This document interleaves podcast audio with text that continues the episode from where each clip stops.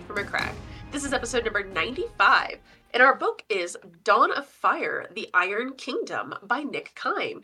It tells the story of the Indomitus Crusade trying to pick up another knight house, as you do. We posted several questions on our website, wh40kbookclub.com, and we encourage participation in our conversations via Encrypted Vox channel, YouTube, or our site. Spoiler warning if you haven't yet read this book, definitely check it out because we're going to be start discussing the book from start to finish in great detail. With that, let's dive in. Did you like the book? I did. Until the fucking epilogue. Whoa! Starting off spicy tonight. Yeah. Everything was going fine. Like, I was like, I'm enjoying this presentation of how everything sucks. And you know the imperium has their the imperium sucks in this way and these knight this knight planet also sucks in their own way just shows how nobody can win in this world. But then you had to go and bring the goddamn shards of erebus into it because who asked for that? And i you know go on ahead and get your cups people because if i wasn't reading the horus heresy right now i would have no idea what the big deal was with with these shards. And people out there who've never read the Horus Heresy, and I mean read the Horus Heresy, so that they know about the uh, the sword that Erebus stole, how he turned it into eight uh, ritual daggers called the Athames that he passed out to people. Unless you knew all that stuff, you're probably like, "What the hell is this?" And you should be, "What the hell is this?" Because it doesn't make sense. It's like the Chewbacca defense. It doesn't make sense. Don't give me this look, woman. You're just like, oh no. What's really like funny about this? And like I like I just love this book, and I don't know what she's saying. Yeah, you're full of shit. No, what's funny about it is that I hate to to quote Roger Ebert. I hated, hated, hated this book. Um, did I hate it? It is it as did, I know the movie he's referring to in that. So is it as bad as that? No.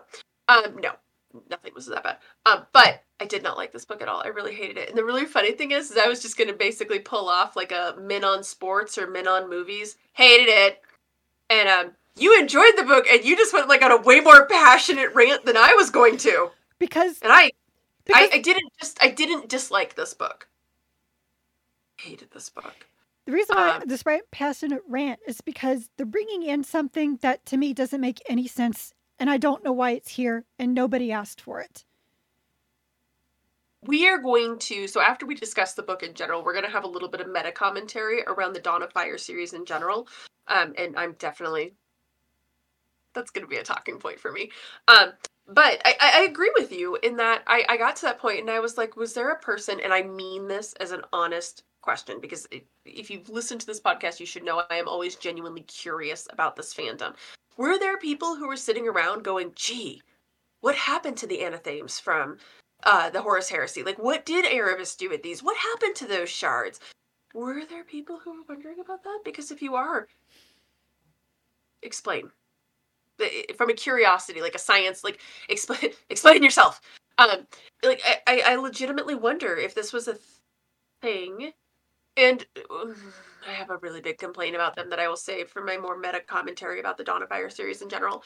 Um, that's why I had to give you that look though, because I was like, wow, I hated this book, and you're like way more passionate than I if, am. If there wasn't that epilogue, I would have been like, yeah, this was actually a really enjoyable book. I really enjoyed its presentation of how it showed how much everything kind of sucks right now, and everyone's being pouty because everything sucks and it's not going their way.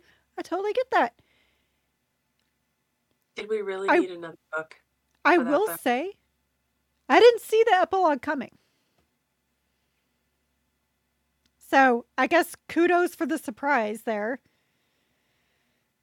You know, I can't even get behind that. Um, I can't even get behind that because I actually think that made me hate it a little even bit more. That I was like, "Whoa, that was out of left field."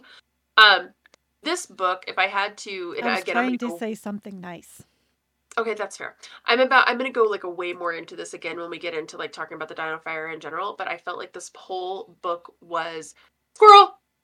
Like every time I would start to like begrudgingly start to get into somebody's story, right? Like Orla's, right? Like we're getting into like all the stuff that's going on with Orla, and then Squirrel Morgan. And I'm like, oh, hi, God, I forgot the Black Templars were a thing. So then I'm reading through them, and I'm like, okay, actually, I'm, maybe I'm a little intrigued about what's going on. Squirrel, Kesh. like, whoa, okay, yeah, all right, Kesh, I'm okay. I'm actually Kesh's story was the only one that I was emotionally involved into, which was really funny because you and I have both gone on record saying how disappointed we were that Kesh lived at the end of Gate of Bones because we were both kind of like, why though? And um, we'll talk a lot about Kesh in a second, but it surprised me, and this was one of the parts that stood out to me. I actually loved all of Kesh's story, and I loved um, the Sister of Silence's name just totally escaped me. I think me. it's Cyrenial, something like that. Serenial. Yes, thank you. Um, Serenial. I really liked her story. I liked her. I liked her story. I thought that was great. Um, that was about it. Those are um, those are really the only positives I have to say. Um, but I did really like those chapters, and I didn't see that. But again, like I would be so emotionally invested the, in them, and then Squirrel, Lyric. Why do I? We're gonna talk a lot about Lyric in a minute here. Larock, just Lyric. say Lyric. Go with Lyric, guys. Sorry. Um, I will talk more about him later, but I every time his chapters came up, his and Morrigan's chapters, every time they came up, I was like, why are we here? What are we doing with this? And I still feel that way. Um, what part stood out to you?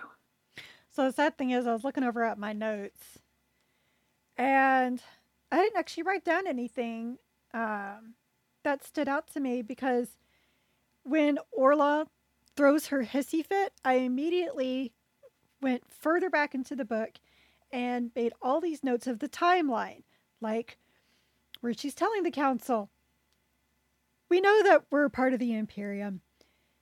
We know that this is going to happen." I am going to, you know, help the people so they can understand that this is going to happen and that they won't be afraid. And that, oh my God, my daughter decayed a little bit in six years of stasis, and that's it. Show's over. I'm throwing a fit. And I was like, wait, hold on, what? Went back, started taking copious notes. So, really, the part that kind of like stood out to me, according to like everything that I wrote down over here, was how much she So this week, I got to see the Critical Drinker for the first time. I've heard about him for a while. I've never seen anything before because um, Willow got canceled. It's not renewed for a second season. And so a friend of mine was like, Well, maybe I was like, I know nothing about it. Like, what is it? So he sent me the Critical Drinkers analysis of it. And I'm laughing my butt off watching this because of a few things he said. And one of the things he said was it stars strong female character whose only redeeming personality is that she's a strong female character. And that's kind of how I feel about what Orla is. She's a strong female character. And as a strong female character, the only thing she knows how to do is to throw a fit. And that has actually been one of my personal things, and I know one of Jen's personal things, that they feel that strong female characters have to throw their weight around, have to throw a fit over because something didn't go their way. Because that to me is not a strong female character. That's a petty bitch. There's a big difference between a bitch And and a strong female Orla. character. Let's go ahead and dive into Orla because I there's a lot to be said there, and I agree with you entirely. It actually reminded me of two things from the Song of Ice and Fire. And I'm going to reference the Song of Ice and Fire a lot in this podcast tonight, so I apologize in advance. But there is a scene, I think it's in the third book, Storm of Swords, where one of Daenerys's advisors, she's basically like, I'm so good at this. Like, I'm really awesome. And he's like, conquest, fighting is easy, ruling is hard. We saw that with Robert, right? That was basically Robert Baratheon's whole story was that winning the war was easy, being the king is hard. And I feel as though Orla was probably a very good military commander when she had like when her because they talk about when the rift happens, right? They've got the greenskins there, they've got cultists, they've got all sorts of stuff, and like when you could point her at a clear enemy and she just needed to get a victory, I'm sure she was great. But when it actually comes to having to deal with the sticky situation of dealing with the Imperium, she falls apart. And one of the things that I always talk about is the Sex in the City school of feminism, which is when they were always just like, look at these strong female characters. And it was like, their sole personality traits are they like shoes and sex. Wow. Fucking feminism right there. Betty Friedan's so proud. Um, this is that same kind of sort of mentality of that she is dictated entirely by her emotions and she feels the need to constantly remind you that she is a ruler and she is a strong ruler and just look and look i'm not i don't want to belittle her emotional stance because losing a child horrible. And i have no doubt that she went through a second grief seeing her child. It's one thing to know that your daughter died off in another war Mhm. and then but to actually see her body after six years yeah totally but you know what?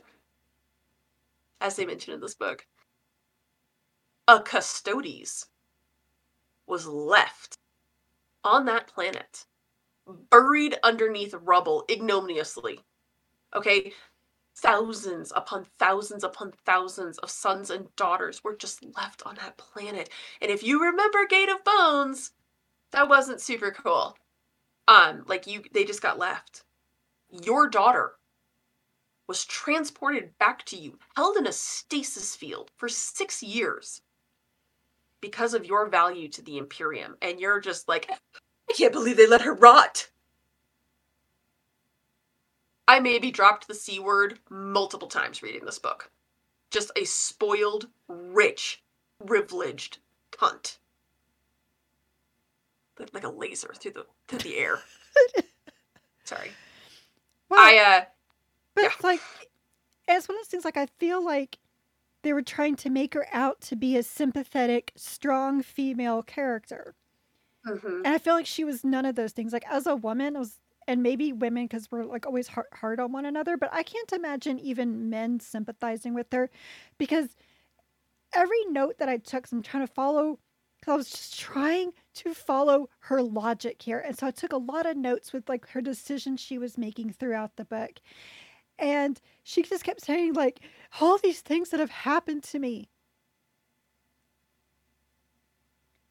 First of all, like do you think some of these are your own fault. word Um, like she was like, you know, oh, like, have you noticed the ravages inflicted on our lands? You mean because you killed everybody, so the Marines malevolent were like, oh, it's on. What did you think was going to happen?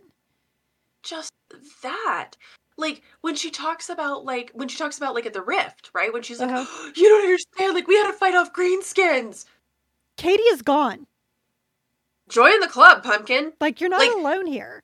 Cadia is gone the 500 worlds were invaded by nurgle like you're to quote one of my favorite um political commentators jimmy dore your pain is ordinary Compared to the rest of Like- the Imperium, yeah.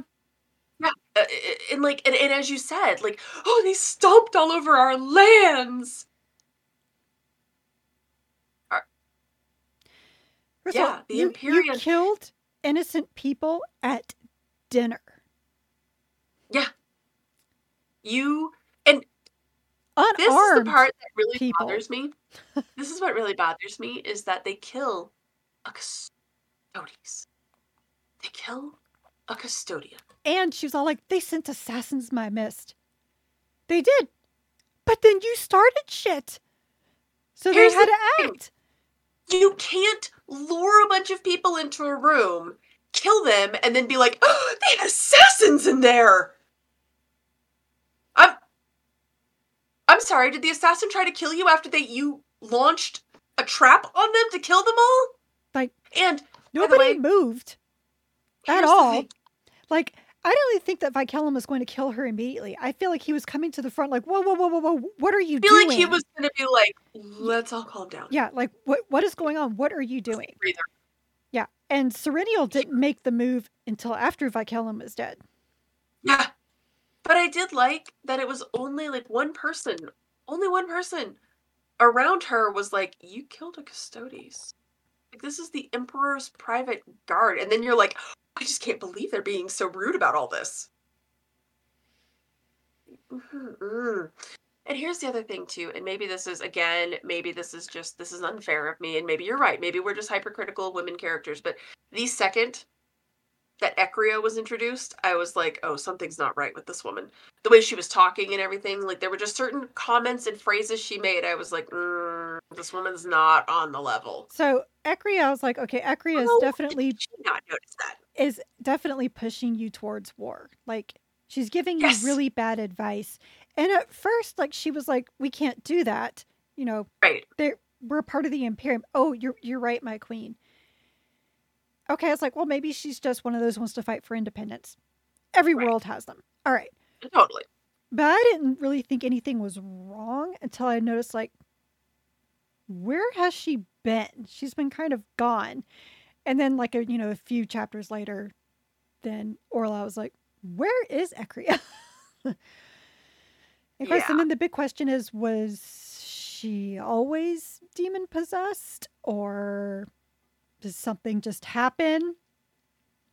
We will talk more about that when we talk about Lyric because their stories are now apparently intertwined. Yes. Um yeah, I I don't know. I have to imagine yes because she always presented to me as just off. And now maybe it's because of, you know, the number of books we've been reading lately and like I'm always now looking for the character who's not on the level. Um but yeah, this this person is clearly pushing you towards war and like I don't know. I did not I think she was probably again, I keep saying I'm like Orla was probably a great commander. But commanders do not make good leaders. And I don't even know how good of a commander she was, to be honest. I really yeah, don't. you don't really get to see it. You get told she's good, but we're never And shown. the reason why I say that is because even if you won this battle with the Imperium here, you haven't won the war. You're going to be annihilated. oh my god. Whereas before, they were coming in under, you know, yes, they're going to come and take everything because oh, that's what the Imperium does. I don't know where you've been. But at least then they're going to work with you. But when you start this battle, not only is everyone going to be killed, they're just going to take. Yes. They're not going to try Yeah. to do the illusion of working with you. They're just going to take. And that's I think the part that just I, I can't get behind her as a character is that you doomed your entire planet. Your Everything entire I've done is for my people. Like I even wrote this thing where she's like, where she's weeping for the trespassing of her world, the culture and history forever lost. I'm like, that is all your fault. All, all your your fault. fault. look, and I honestly believe this because we've seen this in other places. Assassinorum Kingmaker, much. You guys, much like the Mechanicum, are allies. We are going to take from you, but you're still going to be a knightly world. Like, why all of a sudden you think the rift fell? Like, you guys were allied with the Imperium before the rift. So this is what, six, seven, eight years maybe? Like, all of a sudden the culture that you built up in eight years? This is not a company where culture just pops into existence, right? Because you bought some Nerf guns and a foosball table. Like, I what what? Like all of a sudden now, and basically you doomed your entire planet To servitude. because you were sad. Because you were sad. If she would.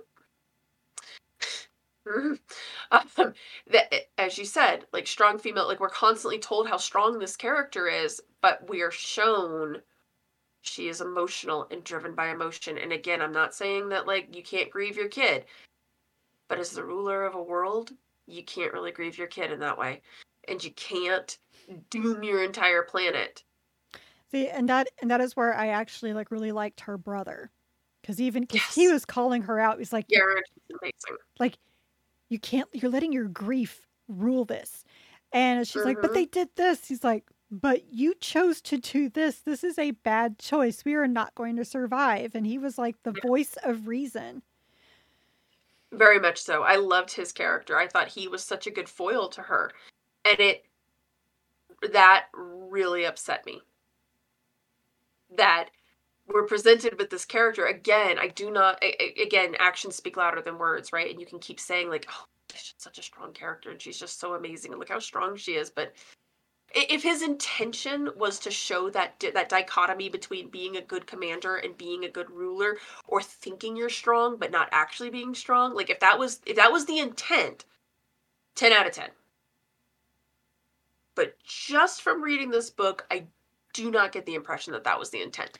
Now, I think we were supposed to find her very strong and admirable. And uh, one reason why I also believe that is because, um, you know, because we had the limited edition. There was an intro Mhm. by Nick Kyme where he talked about how Jessivane, her daughter, died heroically. And right there and then I was like, no, she did not. She died pig-headedly. She, we even discussed this when in our podcast with, with, with Gate of Bones. Like, we're like, she didn't have to die. Like, she brought about her, her own death. And so, the, so just for the fact that Nick Kyme said she died heroically, obviously he and I have different ideas of what a strong female character is. And another problem that I have with strong female characters is the fact that they keep getting written that they're strong female characters. Everyone talks about how strong they are. You know what? That is like those couples on Facebook talk about how they have the best marriage and the best husband whatsoever. Are you trying to convince yourself or me? Because And if you're trying to convince me, actions speak louder than words, which is why I would say that Kesh and Serenial are the true strong female characters. Ariadne is not a strong female character because, again, she was a bitch. And I remember there I went to this um, uh, many years ago at some convention. I went to a fantasy authors panel. And I'll never forget at this panel, I had not read a single Wheel of Time book at this point. But all these women, because they were female, all of them were female authors. And they all talked about how one thing that they that they said that it's really hard to write strong female characters in these books because you have to like make them actually strong without being bitchy. And this one woman said, she's like, my best friend is Robert Jordan. And we get in fights all the time because he says he writes strong women. And I said, no, they're bitchy. And that probably clouded my view on Wheel of Time when I finally did read it. I was like, oh my God, she's, that woman was right. These are not strong women, they're bitchy. it's and I- And I know that it's hard. And this was so many years ago. Right. and I understand, especially for for men, and honestly, probably in our current environment, society environment, I think it might be hard to write strong female characters because we get told that this is what they should be. And I think a lot of people get confused between actual strong women and bitches. And I have to say, if you've worked in corporate, you know the difference between a strong woman and a bitch. If you've ever had a female boss, you know exactly what I'm talking about because unfortunately, female bosses fall in one or two camps. They're strong women or they're bitches. And it's, I mean, you could say something about, about, about men. They're good bosses or they're just complete dicks. And just, just some women, they feel like the only way they can be that strong woman to be taken seriously is to be a bitch. And that's And that's and that's how I see Orla. But unfortunately, I feel like Nick Kyme thinks this is what a strong woman is a complete bitch. it's oftentimes we're with strong female characters, air quotes around that, where if this same behavior was presented in a male character, we would call that character toxic. Toxic masculinity. So if Orla was Orlo and was a man thinking nothing but of his own grief and his own stuff and his own sadness, and he was getting pissy and angry, and, oh, they stomped all over my flowers. Would you be praising his strength, or would you be saying that he was a weak, fragile, toxic male? It's it, it it's that bitchiness concept of like for some reason, and I I have worked I have worked with women like this my whole career where you find these some women who are just like oh I need to be an asshole and I need to intend, and I know that they're being assholes. They, they know that they are be, but that's because that they're like, well, that's what a strong person does. And no, it isn't. Again, I want you to ask if we if we change this character's sex, how do you feel about this character? If this is a dude now, if that changes your opinion on the character, probably not a strong female. after all. Right. Um, you know, it's so hard because I there's really not a lot of very strong mother characters who've been presented to us, right? You have Ellen Ripley, who's really more of a surrogate mother, and she's perfect. She's awesome. But like, you have her. You have Mrs. Brisby. What about from? Uh, well, for Warhammer 40k. What about the mother in um? Oh my God, Edoardo Albert's Carcharodon's book remember what it was called right now, but it was very much. Uh, she was Silent Hunter. She was very much the Mrs. Brisby school of strong females. I will actually say right now another very strong mother character that we were presented, eh, who is a very good direct contrast to this, is the mother from Assassinorum Kingmaker. If you recall, the one who actually is, is totally siding over to chaos. That woman is take no she's not an asshole. She's not a bitch. She's just very strong. She's confident. She does not need to remind people how strong and confident she is. That's the other thing is that, again, another George R. R. Martin quote, but the king who needs to remind everyone he's king is no king. If you constantly have to remind people that you are the queen and leader of this world. Which I think actually was one of his brilliant points he was making with Cersei. Exactly. If it, she reminds me so much more of Cersei than she does of, say, um, trying to think of another a good example from that world who I really do like. Um, Brienne of Tarth, probably a great mm. example right there. Compare her to Brienne. Hell, even compare her to Catelyn Stark. I was gonna say Catelyn, yeah. Catelyn, same, same, right? Um, it, it it was just a little frustrating for her, but so let's let's talk about two of the other female characters that we had in here. Let's talk about Kesh, because I know you and I both went into this book with somewhat strong opinions on Kesh. She's returned. what? First off, what's going on with Kesh? Is she Domino? I was, I was to say, other than the fact that luck is her mutant power, I mean, is she a saint? Is I she marked? I think she's a but I almost wonder if she's somehow a psyker, like a light touch psyker, kind of like almost in a way um, Caiaphas Cain, because he would talk oh. about his palms itching.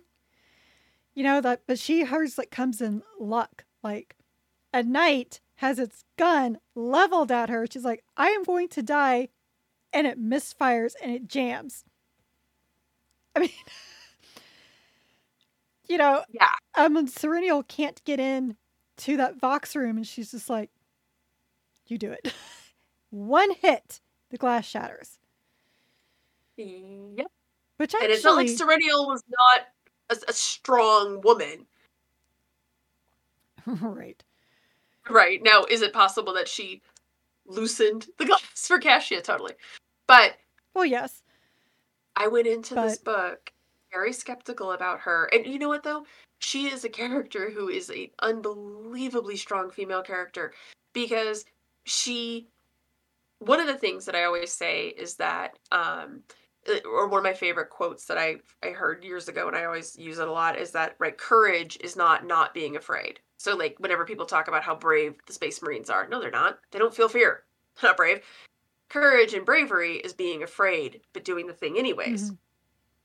Kesh's confidence inside. She has all sorts of doubts and questions, right? Like, oh my God, like, what am I doing? Why am I still here? Like, this doesn't make any sense. Like, I don't really know if I'm making the right decisions. And yet, she's still, hey, we got to do this. I need to do this. I have questions. She's not afraid to admit her weakness either. She's a totally, like, I'm messed up right now. like, mm-hmm. when she and Serenial are running, she can also stop Serenial and be like, you are giving us away right now because you're bleeding everywhere. Right? And Serenial same, same. She can sit there and be like, yeah, you're right. I need to think about other humans for a minute and then we can keep on going. Mm-hmm. Very, very dynamic duo. 100% invested in their story. I was really happy. Love Kesh. I know I said I was disappointed that Kesh lived in Gate of Bones, but I was very happy that Serenial survived.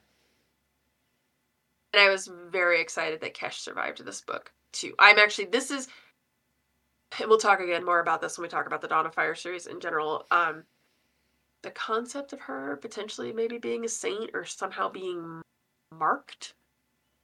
I'm here for it. Hmm. I really liked I really liked the way he wrote her. I was devastated when Diablo died because I just want Kesh to have a friend. Like when she kind of was starting to get like, you know, like, oh hey, he's kind of funny and I can laugh with him and wanted her to have a friend because when Dvorkin died, I was a little crushed for her. Oh, I was I was very crushed for her when Dvorkin died. This woman has had a lot thrown at her. I'm just saying. Mm-hmm. And isn't trying to doom an entire planet because her pain is ordinary in the Warhammer 40k universe. Right. Did I mention her pain is ordinary? Uh, uh, once or I'll twice. let that one go. I'll, I'll let that one go eventually. Um, really, really liked her. Um, I hope she shows up in other books. Yeah, she might. what's going on. You said that she's shipping out, so That's true. going somewhere else in the Indomitus Crusade. I also love her litany. I'm a dark daughter of darkness. I fear no shadow. So good. Let's talk about Ariadne. Do I have to? Ariadne has a lot of opinions. Um, what did you make of her philosophy? You know, Her the thing that makes me the saddest about Ariadne is that her name is probably my favorite name in all of Greek literature. yeah. And the bitch ruined it. yeah. I don't even know what her philosophy is. You know what? Aside from I- complaining that everybody wants to have sex with her all the time. Calm the fuck down, girl. Yeah, and it's like, Like, okay. seriously and that's that's another thing that like this is this was there was a scene where she's sitting there and she's staring at Eucylus and she's just like Ugh, he's so brutish and blah blah blah blah blah and look how he's doing this and look how ridiculous he is Oh, he's so petty says the woman obsessing about everything that he's doing Mm-hmm. pot kettle um Also, your really petty mouth is what got you sent down to this planet in the first place. Yeah. Like I um I also and you know what? You were you're on a bridge with an Imperial Naval commander, a Custodes, a bunch of other commanders from other ships. Like this is a huge gathering. And you thought that that was the part to place to bring up your petty ass. Why does he get to go and I don't? You, you thought that that was the pro- professionalism. Learn it. That's probably like the one thing I liked in, in any situation was when she was in that, you know, makeshift prison and the gangbangers were all calling her a bean counter. It's like, yes, really what you are. Pretty much. Um, God, I hated so much of that stuff too. Um, the thing about her, i i- and this isn't. This is just in general. This is a general, more overall Warhammer 40k commentary. I'm getting a little sick of the hand wringing about war is pointless and the Imperium just destroys everything. Yes, Are, we- that's what it does. are you new here? It's been doing this since before the Horus Heresy. Yes this is this is the nature of it like yes we know we've I got mean, the point here When, your option when they landed in Caliban all those many years ago to claim the lion, and they brought in their technology, and everyone was bemoaning, "You're mowing down our forests and putting these factories in the pollution." They've been doing this for ten thousand years. They're not going to stop now Are because you you're just now realizing that they take. And like when she's sitting there and she's just like war is pointless pumpkin you were born into the wrong century the wrong millennium because that's all it is in the grim dark future there is only war because just as a little reminder here is the imperium a brutal fascist dictatorship that chews things up and spits them out Yes. 100%. But your option is that or the same, but with the joy of mutation and murder and being turned into a flesh chair or tortured for all of human history or having your soul score, uh, scattered across the warp. Or Like, just be the blood sacrifice of the day, you know. them's, them's the options. Wh- What'll it be? Like, is the, is the, the whole point of Warhammer 40k is that it's death by hanging or death by firing squad? Right? Which would you prefer? Um, it is the vomit milkshake or shit sandwich, and that's part of what makes it fun, right? Right. Like so, whenever these characters pop up and war is just so pointless, we could have done all of this peacefully. Are you new here? You know, and the thing is, when she was saying that, she's like, you know, we could have done this so peacefully. I was like, okay, hun, y'all were doing it peacefully. Yeah. Um, maybe, maybe arguably a little rudely I mean, and a little crudely. maybe bringing the Marines Malevolent along with you is not the best idea. I mean, I don't know why you guys kid and angry Marines. like I don't know why you guys brought them to a world that you're claiming and you know peacefully to be part of this. You need okay, there already is Black Templars, but you need a little more. You need some More Storm Reapers, maybe. maybe Storm Less Reapers, Marines Malevolent. Nova Marines. You know, little calming. Imperial Little calming. Imperial fists. Imperial fists would be great. You know, because they understand about, you know, about building the readouts and the sieges and all of that. They would be totally accommodating for Mhm. that. Eh, Marines Malevolent, I mean, that's they're bringing literal bulls into China shops here. Like when Reynard basically is thinking and he's like, Yeah, it's kind of weird that they are bolstering the Marines Malevolent with Primaris Marines. I actually had the same thought. Now, again, there's a time and a place for everything. Obviously, everybody serves a purpose and has their role to play in the Imperium. But the Marines Malevolent, I mean, these guys are kind of on par with the Flesh Tearers in turn in terms of we don't play well with humans. No, these are the guys that you send out to go reclaim worlds from chaos and just be like, go have fun. understand like having them on reserve because you're showing up on this planet, you don't really know what's going on. Like they've been stuck behind the rift, maybe just to have them kind of as a threat, like on backhand, on the back burner. I totally get all of that. But don't Totally, send them but- down to the planet.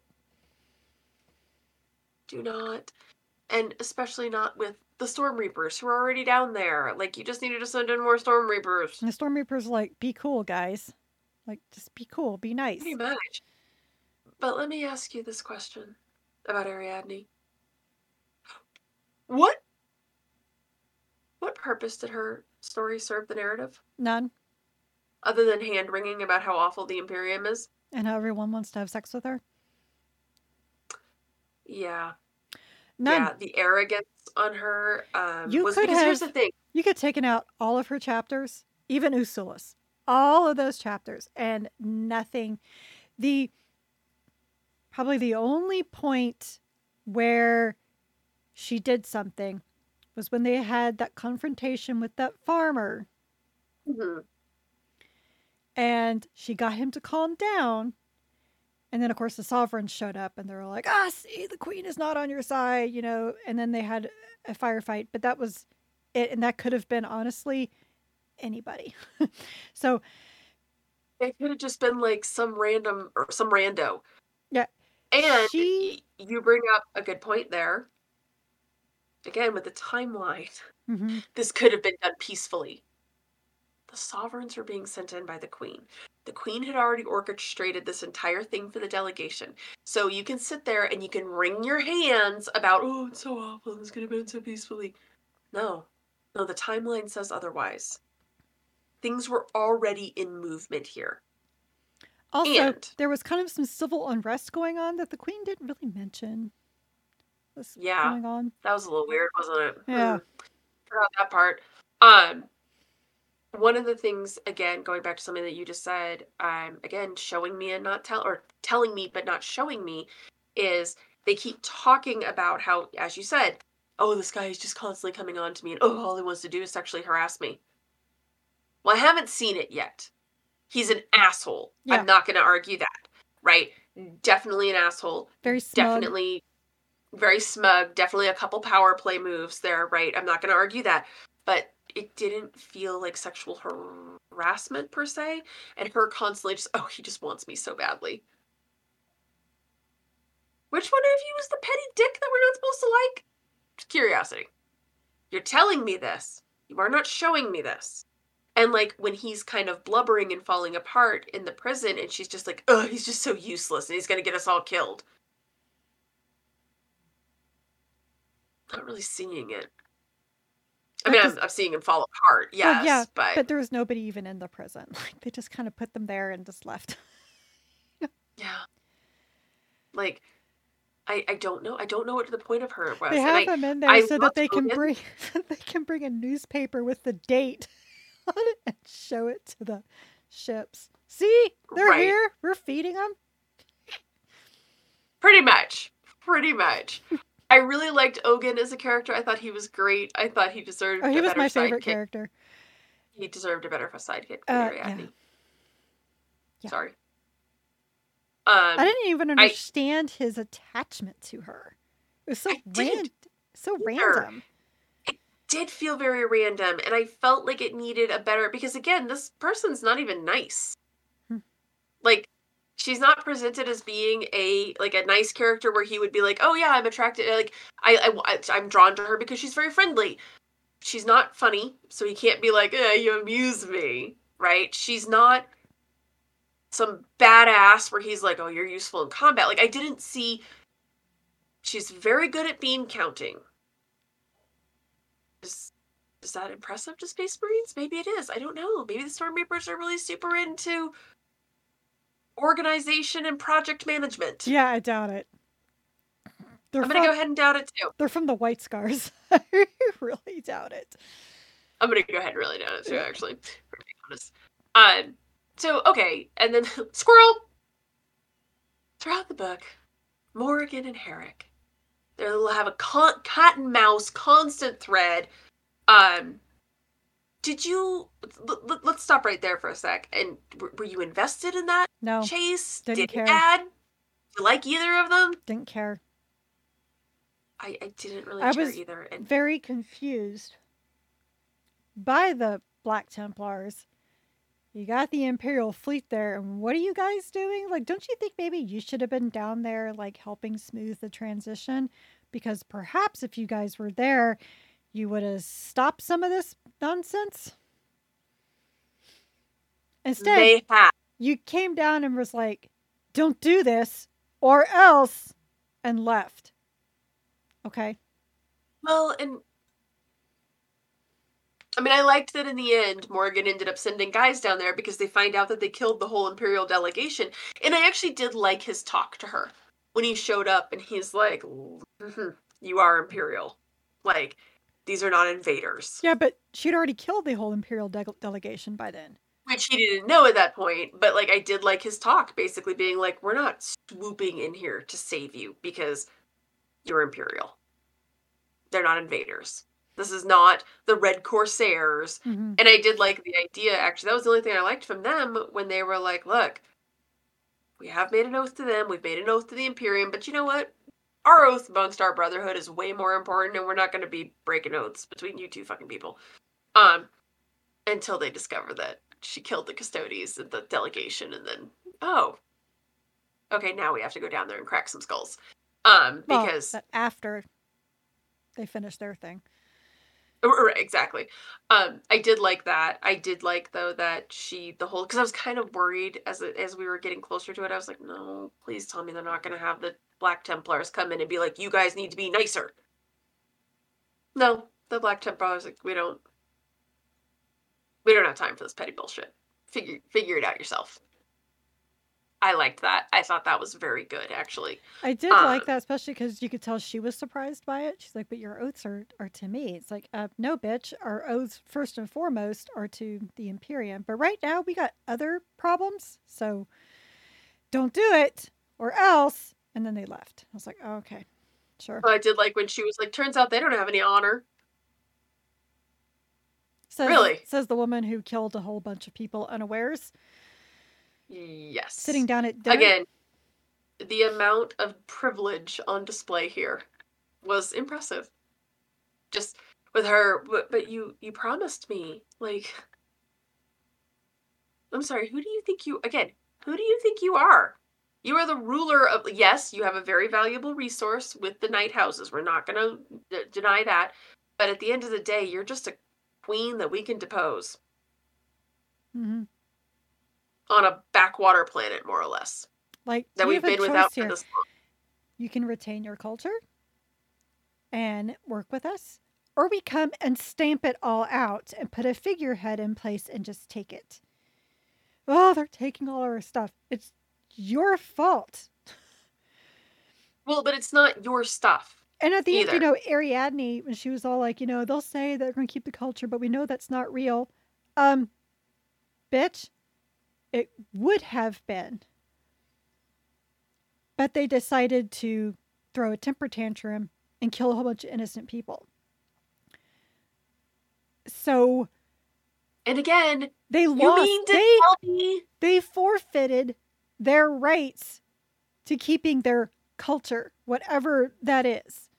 And I still don't believe. Again, you guys were part of the Imperium before the Rift fell. This culture has been going around. You've already said in this book they established that this is like the centuries old culture. So how is that getting stamped out now post Rift? Like when she the first time she mentions the culture thing, it's not until like the halfway point of the book when Right. Orla mentions it, and I'm like, where the hell did that come from? Now suddenly, I again, you guys had the Imperials on your soil before the rift opened up, so what's changing? Oh, right. Sorry. She's sad. Right. So we have to do. I, and Herrick, I just didn't really care about Herrick the whole time. Like, he was not that interesting of a foil or antagonist to me. He was just kind of there.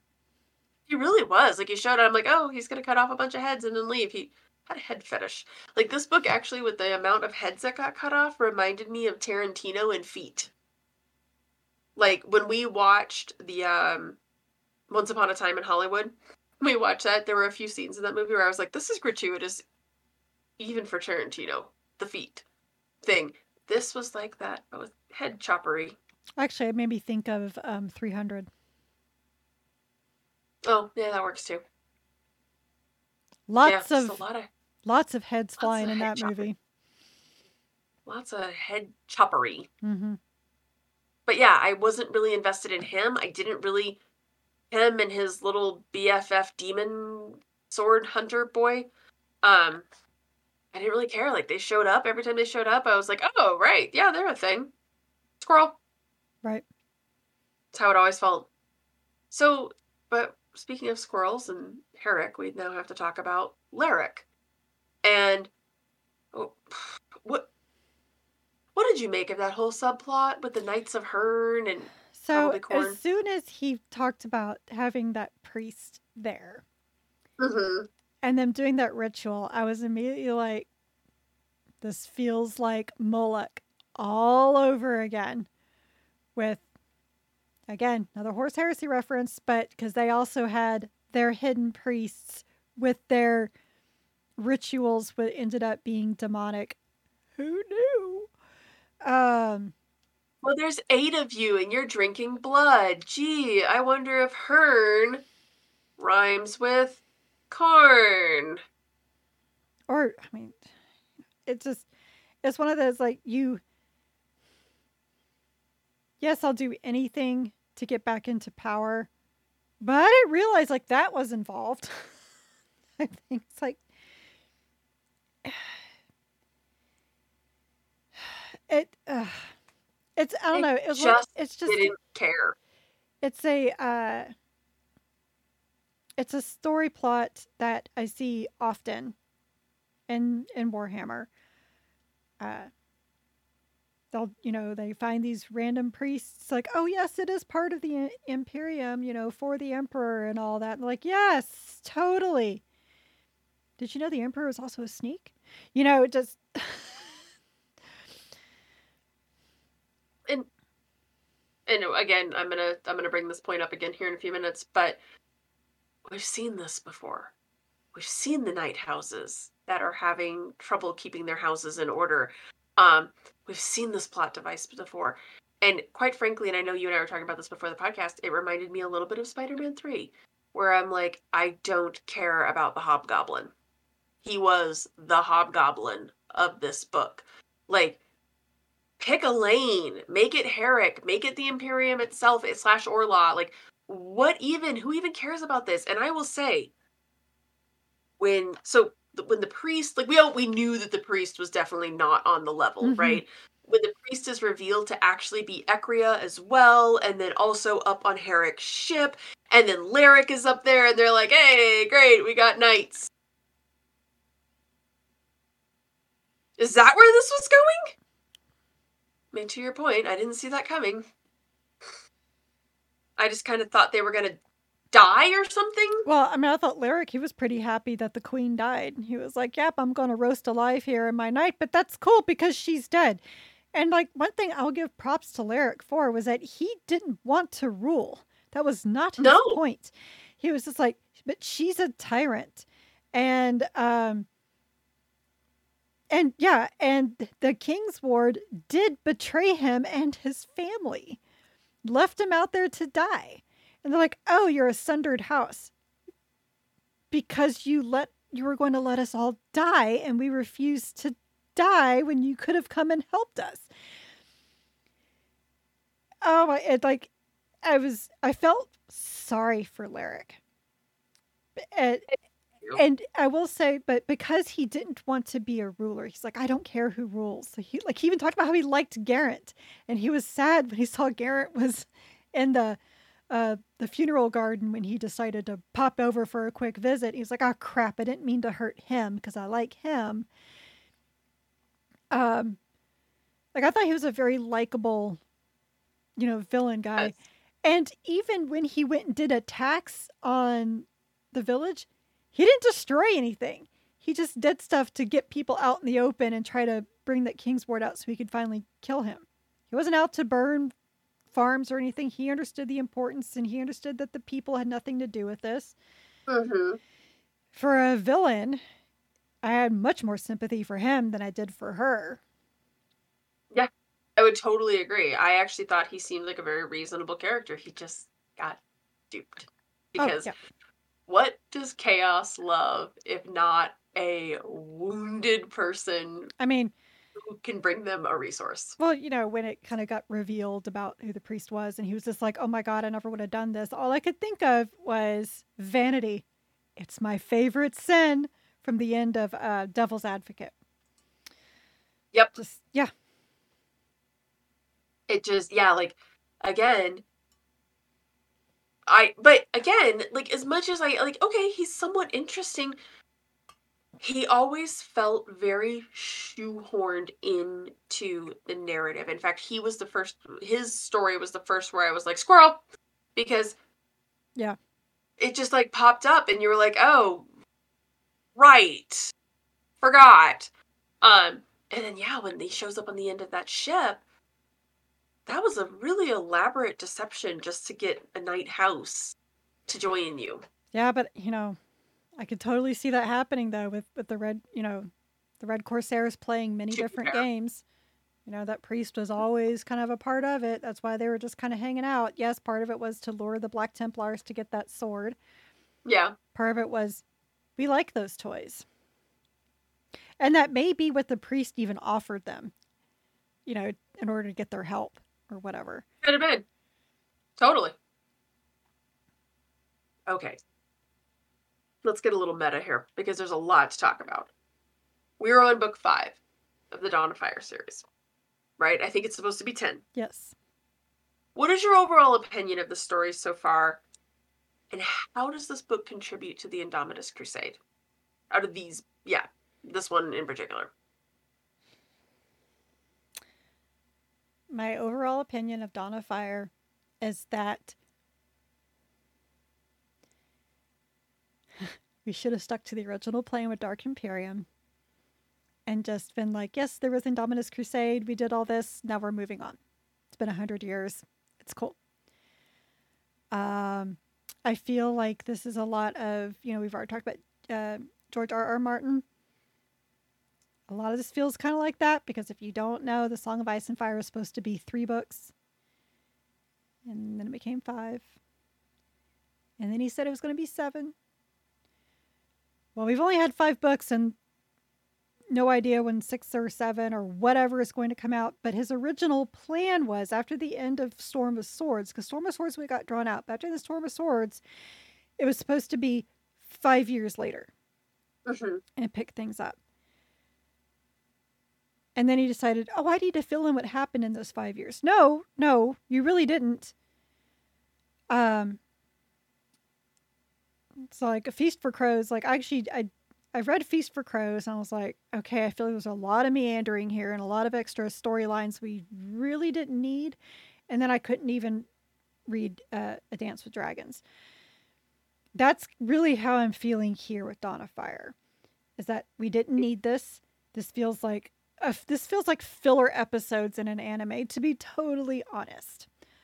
Um, and it feels just as rudderless as filler episodes in anime.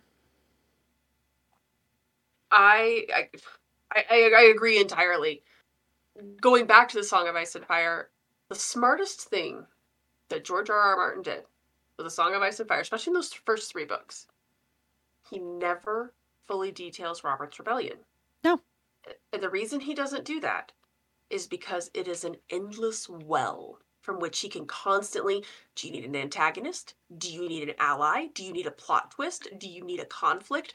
It is the ultimate plot device because he can just like two characters can be sitting around and be like, "Oh, you remember what House Johnson did during Robert's Rebellion, right?" And everyone goes, "Oh yeah, I do remember."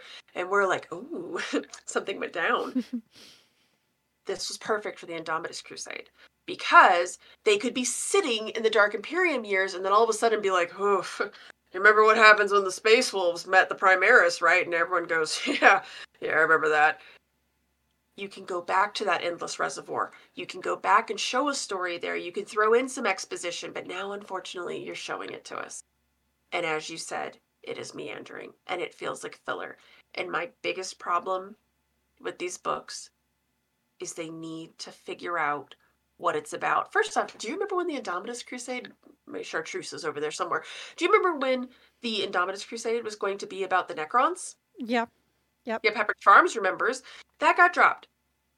So, here's my biggest problem with this. Piggybacking off what you said about filler episodes in anime. Is this series about Roboute coming back and having to navigate the treacherous waters of imperial politics? Because that's what the first book was.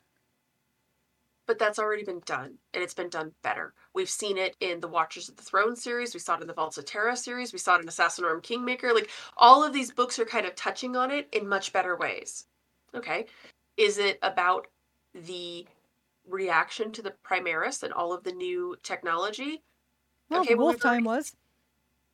We've already seen that though, and we've seen it done better in places. We saw it in Belisarius Cawl the Great Work. We saw it in War of Secrets.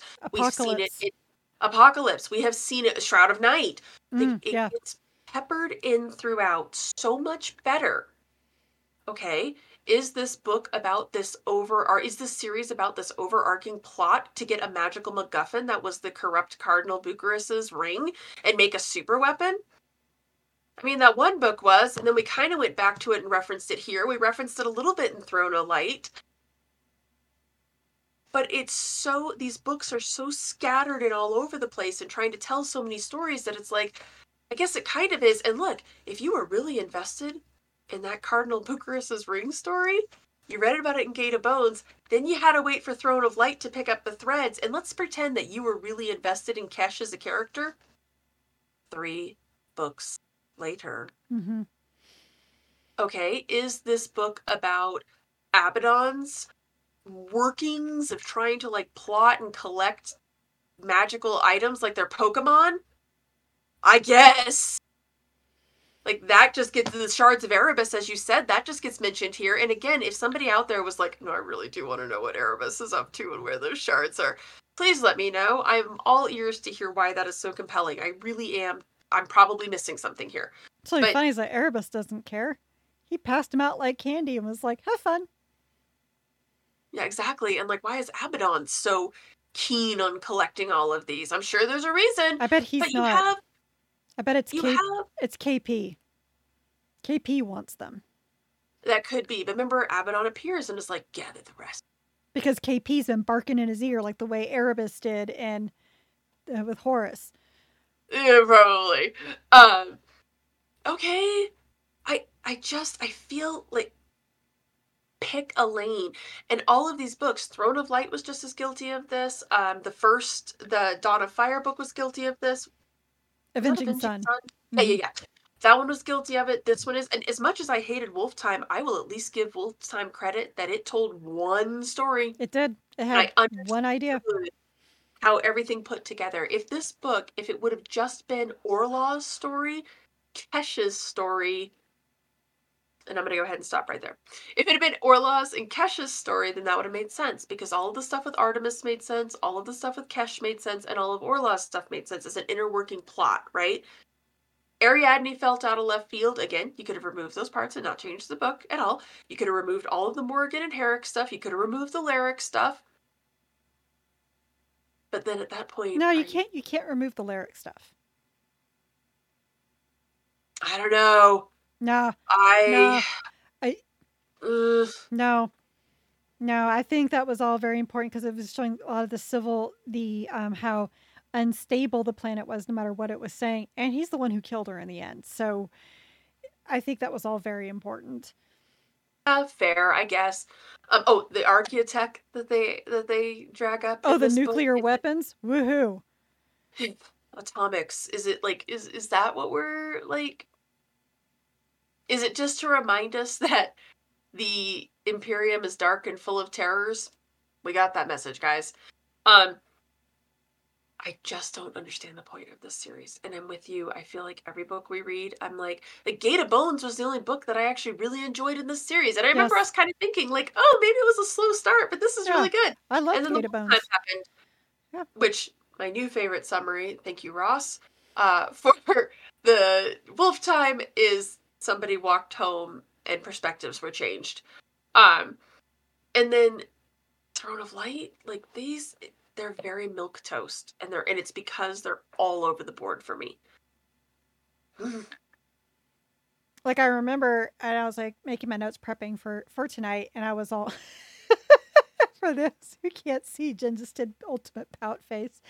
Um, and I was like, man, this was like the Spider Man 3 of books. And then I was like, wait a second. I think we said that about Throne of Light too. And I pulled up my notes, and sure enough, we said that about Throne of Light. So, first of all, there never should have been one Spider Man 3, like not even the movie. But there shouldn't have there shouldn't have been one Spider Man 3 version of a book, much less two. Like I don't know where like we've said repeatedly now, we don't know where this the series is going, but by golly, we gotta figure this out in the last five books. Because we have to pick a plot thread. So because at least the Horus Heresy, as long as that series is, at least there's a common thread. There is that ever there's that civil war all going, all going on. So at least there's got that link. I don't even so what was established in Dark Imperium was that the Indomitus Crusade was a way to try to find a way to shrink the rift. Is that what they're doing anymore? Is that what's going on? I don't even know what what they're doing here. I think I figured it out. So I had this epiphany as I was sitting at an ice arena for three hours today. Hmm. Uh, I live a glamorous life, guys. Uh, I had this epiphany where all of a sudden I kind of figured I can't figure out where they're going with it. But I figured out two things. One, Horus Rising is often looked at as a shining beacon in all of the Black Library's catalog, right? Yeah. And one of the reasons that people like Horus Rising so much is that there's a lot going on in Horus Rising. He throws out all kinds of little plot threads that could get picked up, right? Well, that ain't working here because either the plot threads you're throwing out have already been covered in other books or they're just not very interesting. But then I did figure out what the overarching theme here is. Oh.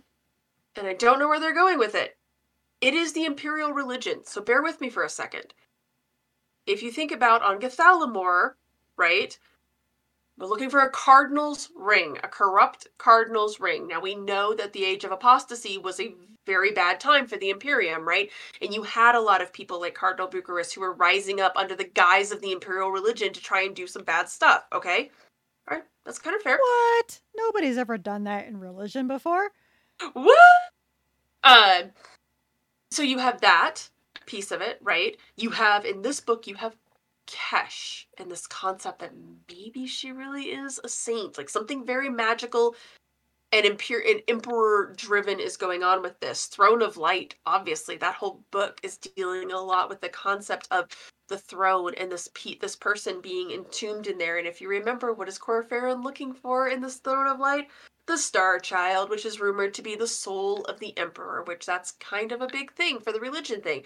The next book is something about martyrs.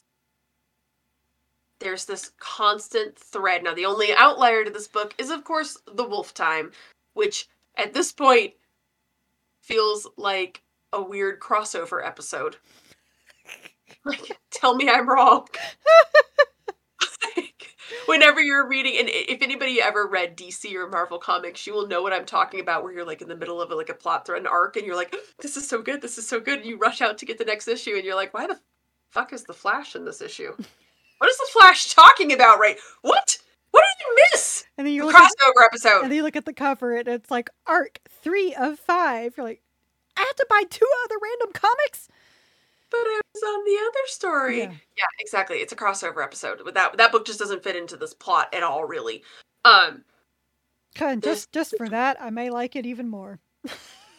there's a little bit that there's a, there's an undercurrent of the religion and the state. I almost feel as though this book series, the Dawn of Fire series, is more starting to wrestle with the concept of the Emperor's divinity and all of the people who surround himself under that guise of it, right? Think about how many times the sisters come up in All this. right, Think how right. many times the Black Templars come up in here. Okay, Thank you for coming to my TED Talk. let's say you're right. Fair. Okay, let's. Let, let's go down this particular thought experiment. Um, they're doing a really fucking horrible job telling that. We are spicy tonight. I'm gonna blame daylight savings time. So many f bombs. But No, yes, we're I not, agree. We're not monetized on, YouTube yet, anyway. So Fair. No, I totally agree with you on that. Like, that's a fair assessment. I just because I said I figured out what they're doing didn't mean that I thought it was good. right. I just kind of figured it out. I mean, Um, I'll put it this way: if there is an overarching thread that's connecting all this, they're doing a horribly fucking horrible fucking job showing, explaining, whatever what it is. yeah. In fact, I actually have to go to. Because right now it feels like spaghetti on the wall. I feel as though, and this is so this is why I was having this like this epiphany today was that I was thinking about Horus Rising and I Oh was my like, oh, god, this feels like DC Comics. did I mention that the comic Oh. analogy holds up? No, just as soon as I said spaghetti on the wall, I was like, aren't I reading something else like that? Ah, crap. I DC was right. It's the Martyr's Tomb is the next one. The Martyr's Tomb, which is going to Oh, feature God, is that tomb gonna have a magical item? I don't know, but if it has a raider, I'll be really happy. Um, they have the. I mean, the Templars and the Sisters are on the cover. The two most religious, devout groups. Like this is definitely becoming something like that, and I totally agree with you. But I, I think that I feel like this is the most meandering because again, just look at this on the surface. All right, the first book is all about Bob getting the Primaris, right, and then like Guy Haley put in all these little plot threads with what is going on with uh, I can't even think of his name right now. Is it Primus, the guy who's like clearly Oh yeah, yeah. amalgam of all of the re- yeah yeah that guy, the chimeric guy, like clearly not very good. There's a whole bunch that he sees in that. And then the second book is about Gathalamor, where they're going after to find this ring, and you're like, oh, okay, abrupt shift, but interesting. Okay. Then the third book is about the space wolves. Okay. Then the fourth book kind of goes and picks up after Gathalamor, but also has a bunch of other stuff going on in it. And then this book kind of picks up after Gathalamor, but also kind of picks up after the first book. So it's almost as if this book is trying to be like, okay, I'm try- I'm trying to link it all together. Maybe. And bless his heart for trying. Bless you. And, and, and if that is what he was trying to do, that explains why it's such a mess. There's so many plot threads. There's so many plots Yeah. just going on. I mean, and that that may 100% be the case, but I'm losing. I'm you know, I'm already dealing with one meandering series, and I know I've put that upon myself for reading that whole thing, but I'm beginning to feel duped with the Dawn of Fire series. Very much so. And look, stylistically, are these pretty? Oh my god, yes. I actually I love I love the details. I love that every book has like the little sigils down here for whoever's like really taking front and center, which is weird that the Black Templars, but whatever. Um they look nice, they feel nice, they're very pretty. I like them. Obviously, I want to continue to support Black Library and because I've started this this damn series in limited edition, I got to finish it out. Um but I'm with you. I feel completely like I thought this was going to go back and explain the Indomitus Crusade, and it feels It feels like I'm not even. It's not even part of the Indomitus Crusade. Feels like this is all like the prep for the Crusade. Very much so. It kind of feels like the foreplay, and I almost feel like the Indomitus Crusade is happening out on the wings of it, and like they'll kind of mention because it keeps saying this like. You're going over ideas we've already seen. We already saw in Watchers of the Throne 2 Electric Boogaloo, we saw him dealing with the Imperials and dealing with the politics done better, quite frankly. Mhm. um assassinorum kingmaker we saw that the night if, it- if his point was to show like you know the knight houses are really a weird faction and they have their own thing going on yeah we already saw it seen it Also, um, they were weird back in the Horus Heresy, so I don't know why people would think that it got any better in ten thousand years. yeah like it, it kind of like the mechanicus too right like you know the mechanicus is kind of weird and does its own thing yes they always have hmm This is not news. It's it, it, it's a very weird series, and I don't I, I don't feel as though like was there an original thought and then it got thrown away? Like um one of my and I know I've referenced this before, but one of my favorite if you ever want something kind of funny on the internet, it's a it, this is from like the early aughts. There was an Ask a Ninja guy, and he did a movie review for Pirates of the Caribbean 2 Dead Man's Chest. And it's absolutely hilarious. But one of the things he mentions in there is he's just like, well, I think that like the original plot got lost, so they just loaded a bunch of scripts into a shotgun and then fired it out and glued it back together. But then originally that, and then eventually that got lost.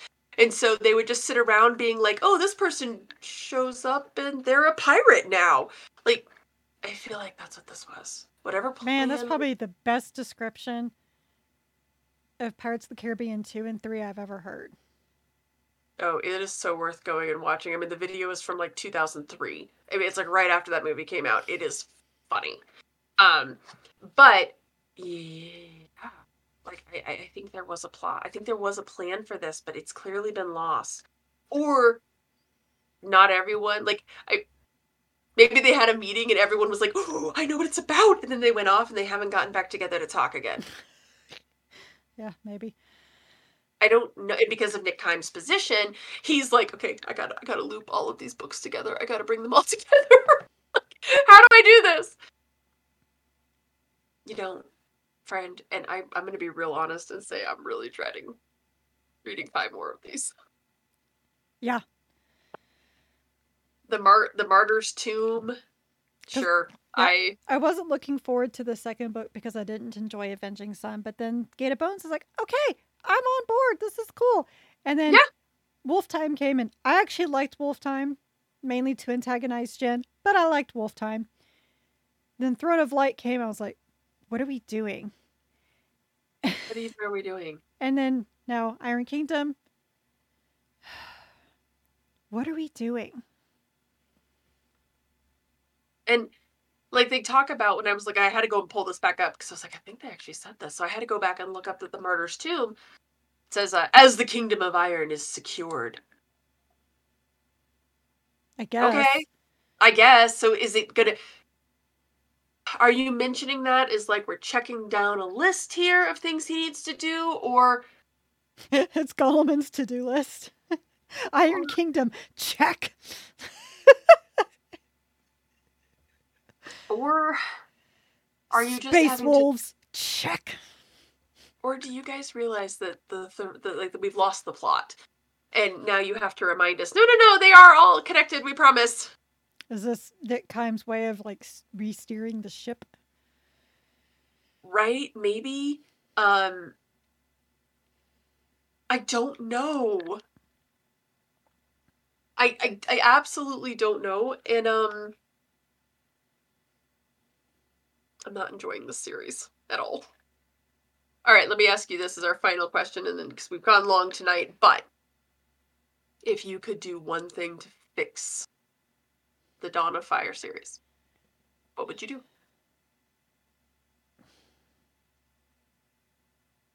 You know, and um, I saw these questions way before we started, and I didn't have an answer then, and I don't have an answer now, because my answer is to go back in time and not do it at all. Um, but obviously, I can't do that. I could fix it. well, how would you fix it? Maybe I'll, maybe it'll stir some thoughts. and focus on that. Make this kind of like the Horus Heresy is tangentially related, but it's all working towards one key story. I don't even know what the key story is that they're working towards in this. I don't know what's going on. I don't know that there is one key unifying story other But- than the Indomitus Crusade, but that's but a that's- pretty vague. that's the problem, right? Because I would say that too if I thought there even was a key story, but I don't even know what it is. We would go back to Gate of Bones. The most pressing story that we were presented was this idea of them trying to get this ring to make a super weapon, right? With Tenebris and Yang.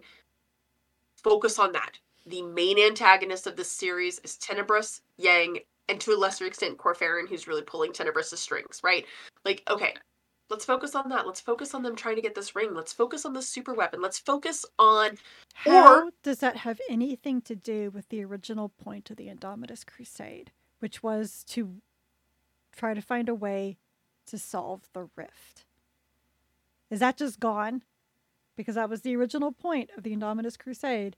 He even talked about it in Avenging Sun.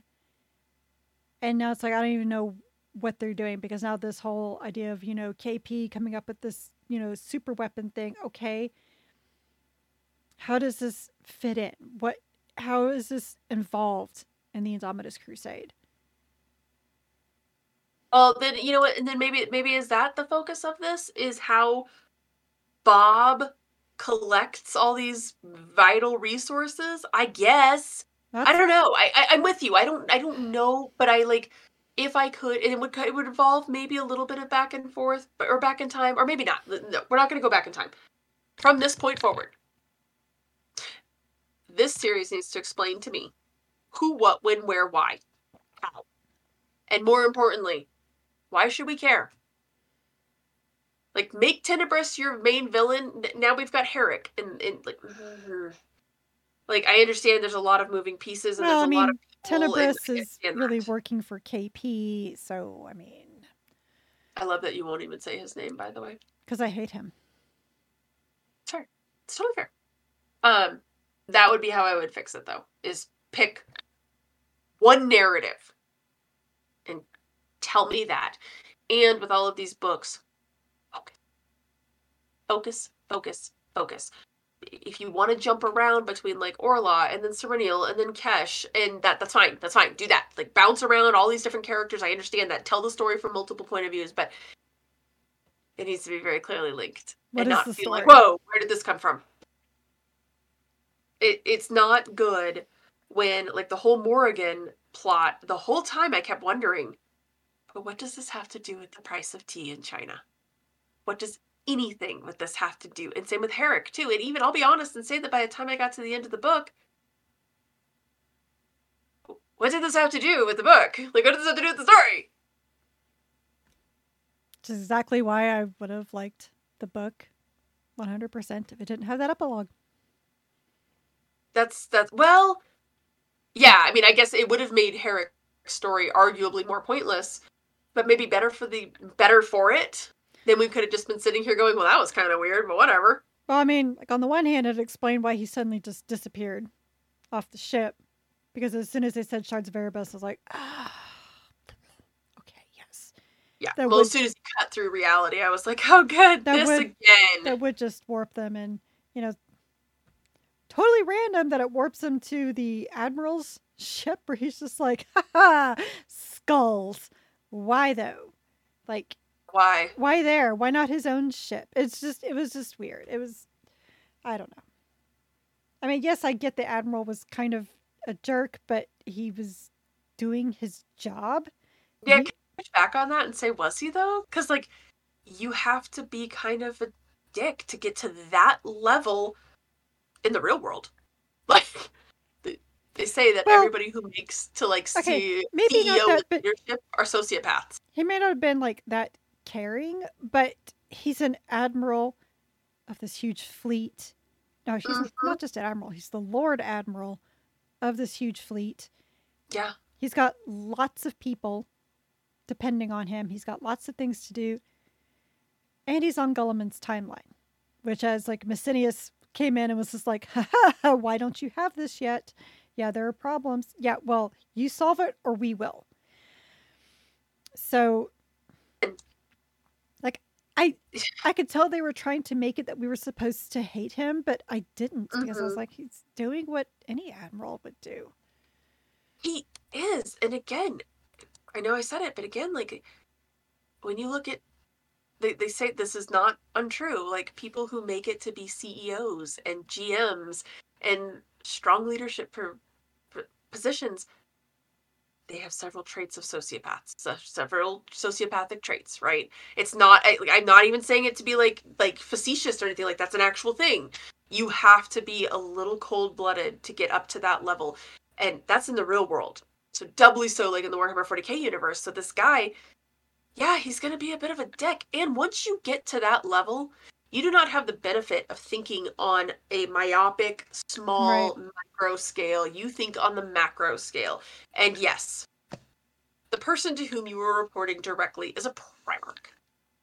The Lord Regent the entire Imperium. So So yeah, I think I was supposed to be really like satisfied when Herrick kills him. I I, I really felt nothing. It was just kind of like, oh, hmm, all right. Like he wasn't. I was like, oh, such a good character. Oh my god, he was such a good leader. But I was just like, this is just a guy. but he He's wa- a guy. he was a good leader, but it just it felt like it was just random. Like Yes, okay, I would agree. yeah, all right, Yeah. All right, now he's uh he's dead now, I guess, and sure, right. yeah, just like I, I feel like so when I closed this book, despite my saying like I hated this book, which I did, but I got to the end and my first reaction was, I guess. that was basically my reaction to the end of this book. Sure. Why not? I just work here. Just saying. Right. I yeah, this was a hard one. And the Dawn of Fire series, like I know we still have five more books, but I'm like right is my general reaction to the being more books. Right. Well, probably need to wrap this up. Going on way too long. Our next book, Growing. Yeah, here's my copy. Here's my copy. And I Grown. The Red Angel by David Guymer. Haven't seen anything by him for a while, so the only reason why I'm agreeing to reading this book, because everyone knows I just love Angron and the World Eaters, is because of David Guymer. Sure. Yep. Jen just likes her rage monsters. So I love my big stupid rage monsters. They I'm telling you, his pincer chin just it bothers me. Like I'm gonna see this when I close my eyes tonight. Bothers me. It's the it's actually the the jawbone spikes and then these random spikes and then yeah the pincher spikes like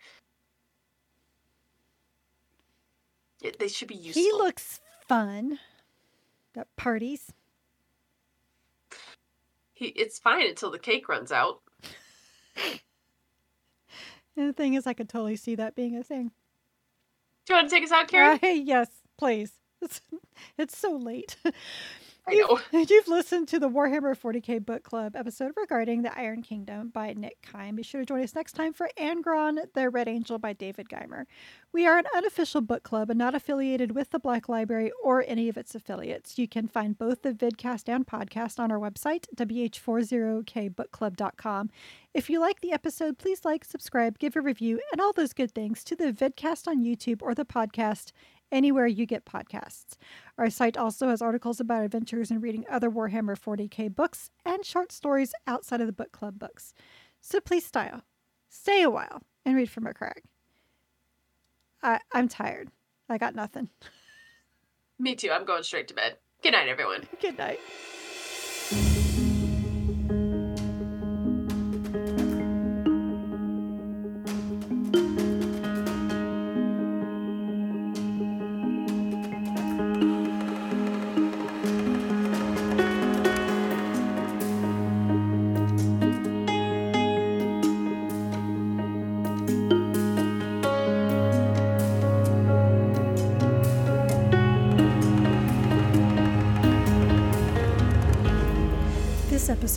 Warhammer 40k Book Club is hosted by Jen Bozier and me. Recording and editing of both the vidcast and podcast were done by me. The book club questions and discussion format were done by Jen, and all of our music is by Jingle Punks. The Warhammer 40k Book Club is a Warhammer LLC production. This is a Voxcast that even he, Cato Sicarius, would approve.